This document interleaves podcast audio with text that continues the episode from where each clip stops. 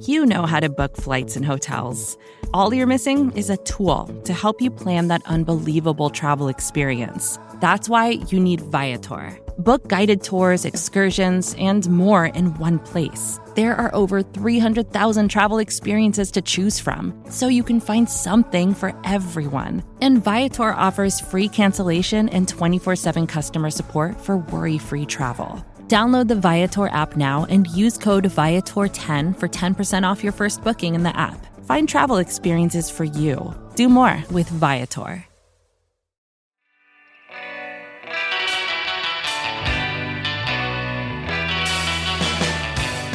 It is the APC podcast again, again, again from AcmePackingCompany.com and SB Nation.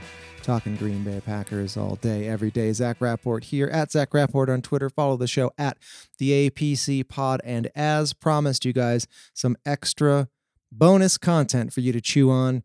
This is part two of our Packers Buccaneers preview. So if you haven't already heard episode one, go back to the previous episode. Homework. Alex and I chatted with uh, Gene Thomas of the Buck What You Heard podcast, and that was a lot of fun. But at that moment, at that very moment, as we recorded that interview, our buddy Paul Noonan was talking to the Bucs Nation crew at SB Nation. And so we wanted to throw that on here as well for you guys. Great stuff from Paul. Uh, he's a wealth of info, um, and there's a bit of a focus in this interview on the difference between 2020 Aaron Rodgers and, and what we saw over the past few years. One little bit of Packers news before we get going here.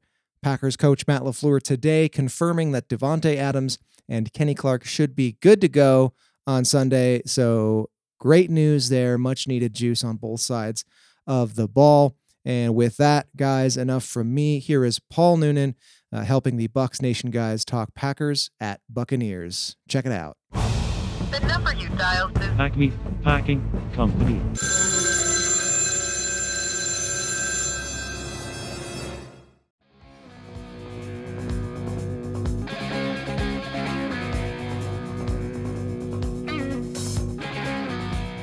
It's the Packers and the Buccaneers. It's Tom Brady and Aaron Rodgers, and we're very happy to be joined by Paul Noonan from Acme Packing Company. He's going to help us break this one down.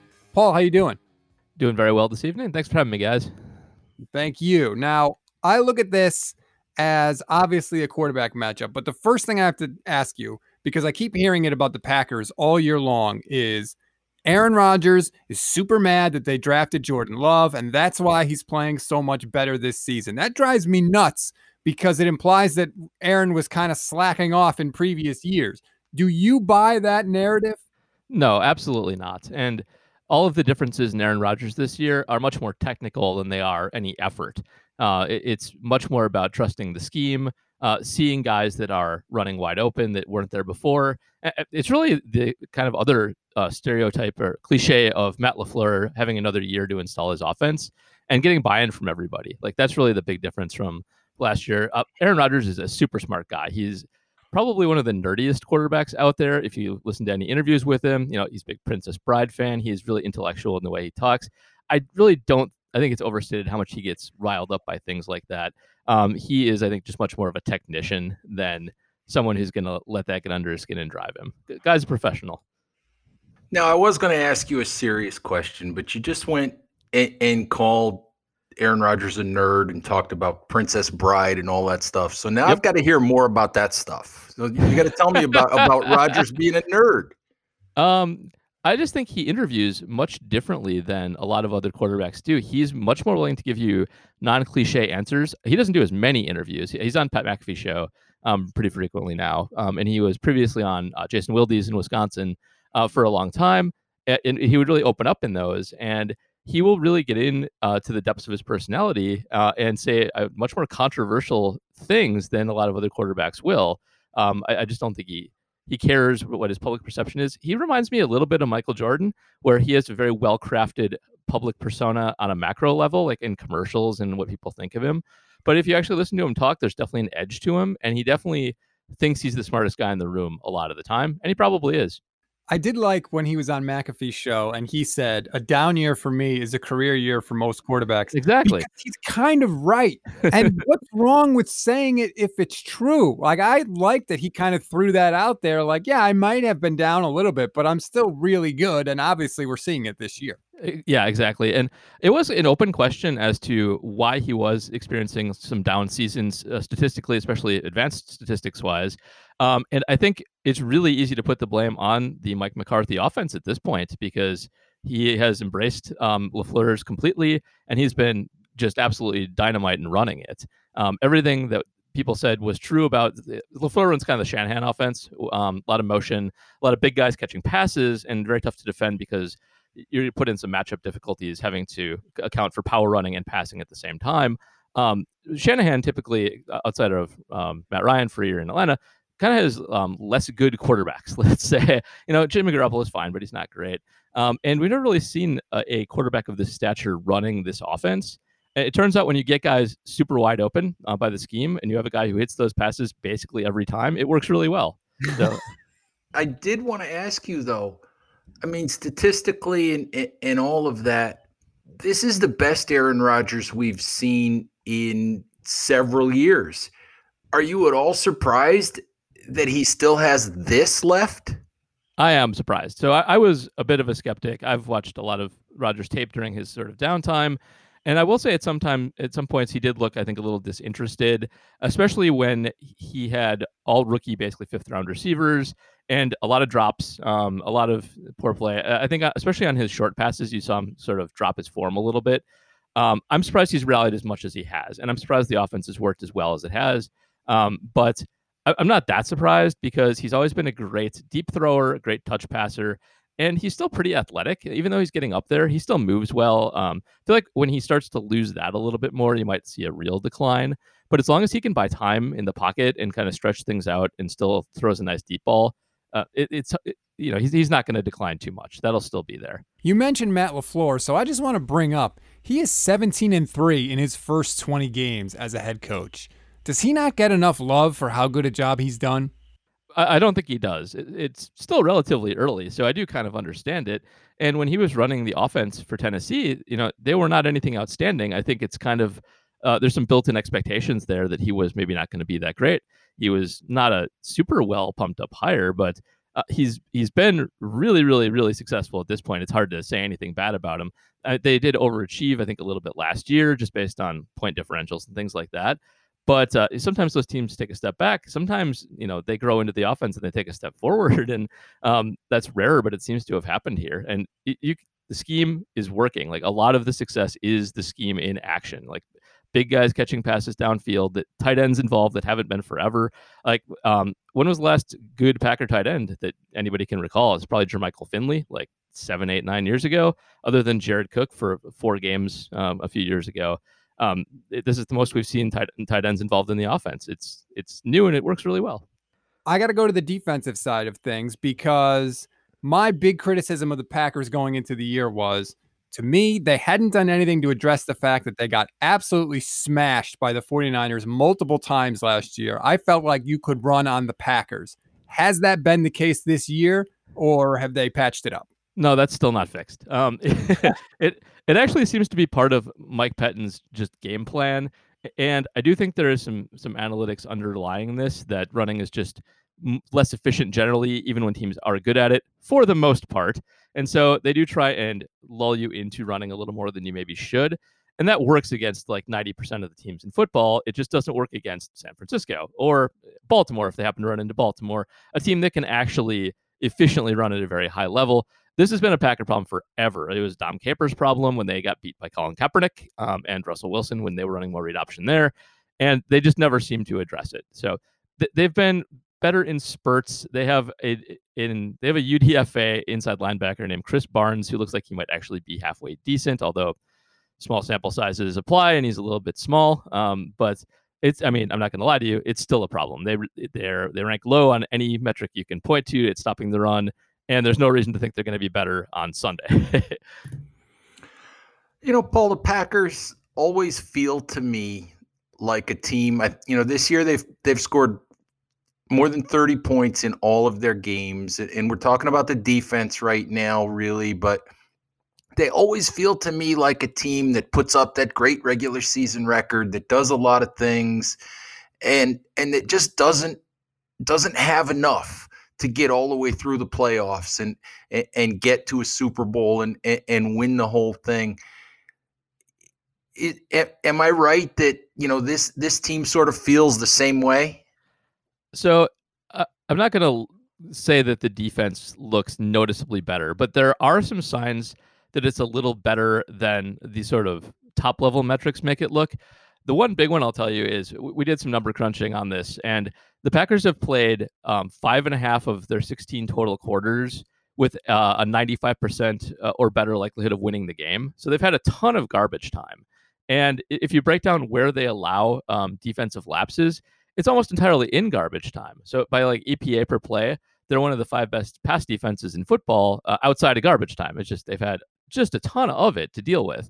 And uh, if you break them down sort of on a person by person basis on the defense, Jaire Alexander, who's their number one cornerback, is having a really good season. He's top 10 by football outsiders at guarding number one receivers. And their slot corner, Chandon Sullivan, is actually ranked third overall in slot defense. So uh, they have these this weird sort of stars and scrubs defense that can really look good or terrible on any given day, depending on the matchup. And I, I, think that's the most important thing for them when they get to the playoffs is just avoiding those matchups that can really exploit the weaknesses, like like running it down their throats um, and passing to running backs. If you saw the Saints game at all with Alvin Kamara just going crazy, um, that is a huge weakness for them too. I would say their biggest single defensive weakness is tackling guys in front of them on short passes, which not a great matchup for facing Tom Brady. So could be a problem. You just basically answered my next question, which was if, if Bruce Arians called you up and says, "How are we going to attack this Packer team?" What would you What would you do? And it sounds like you're saying chuck it to the running backs and then make them tackle you, which they haven't been able to do. Pretty much that, and eh, that's sort of the Tom Brady emotive with how he's effective. The one thing, if you do look at the Tampa Bay running backs, they haven't been great as receivers. Ronald Jones um, ranks pretty far down. The guy who has been good, who I, I, will frankly, I'll tell you, I didn't hear about him before this week, is Scott Miller, who mm-hmm. I, I think is the slot receiver based on how big he is. But yep, Scotty Miller, yeah, Scotty Miller's fourth in DVOA right now, and looks uh, well. He's just, Chandon's good. Um, if you use him sort of in that running back role, get him the ball in space, a la Kamara, a la that kind of player, could be a problem. So um, I wouldn't be surprised if he has a big game. But yeah, I mean, Brady should um, Brady should be able to move the ball on them with underneath throws. Um, the Packers let you do it. They they uh, they'll take away deep stuff. They'll cover um, deep and outside throws, but they'll let you have the middle and they'll let you take what you can get, and that's Brady's you know bread and butter forever. So. I, expect this to be kind of a, a, a shootout, um, which not surprising in any Packer game this year. That's what they all are. Hey, last thing from me, and and really, uh, stats you can uh, you can chime in on this one too. It, this is really the the most important Buccaneers question of the week. Who believes that Tom Brady knew what down it was at the end of the game last week? no way. He, he, absolutely did not, because the, the one no thing we chance. know for sure about Tom Brady is that Tom Brady does not make Tom Brady look stupid. Um, it, it, does not it does not matter what long game he might be thinking he might be playing. That's just not going to happen. If he could look stupid on a T-shirt in the future, he's not doing it. You think Aaron Rodgers will forget what down it is? I do not. I, I he, Aaron would never do such a thing. Will he get rid of that mustache? Uh, the mustache is weird. Um, it's uh, terrible. I, I don't know. I, I, don't. He's got a weird style too. I'll, I'll say that for Aaron. I don't think he'll get rid of it. I think he likes um, looking a little off, looking a little strange, and he looks. Um, I was watching some old games um, because we had the bye week and um, just doing some some work, and uh, he looks very babyish without it. So I think that might be part of it. Um, he hasn't. It's been a while since he hasn't had the mustache, so I don't know what he looks like now. But uh, I think it'll be around for a while, unfortunately. Paul Noonan, thank you very much for the time. Acme Packing Company. Where can we find you on Twitter? Um, at Badger Noonan on Twitter, and uh, and around Acme Packing Company all the time. I also have my own podcast called Reporting as Eligible, which you can find posted over at APC as well. Thank you very much, sir. Thank you.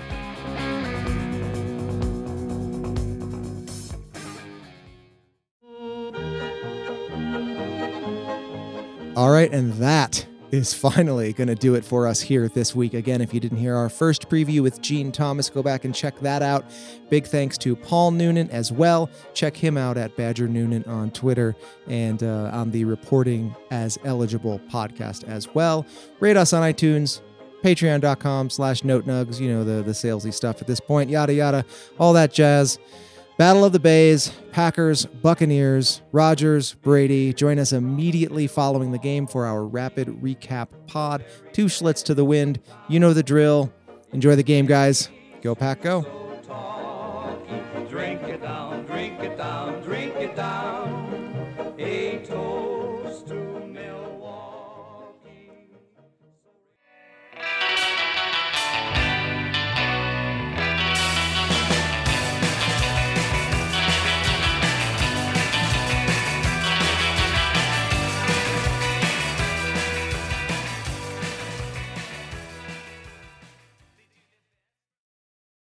Support for this show comes from HubSpot.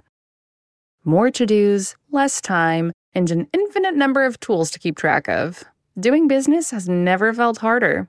But you don't need a miracle to hit your goals. You just need HubSpot because their all in one customer platform can make growing your business infinitely easier. Imagine this high quality leads, fast closing deals, wildly happy customers, and more benchmark breaking quarters.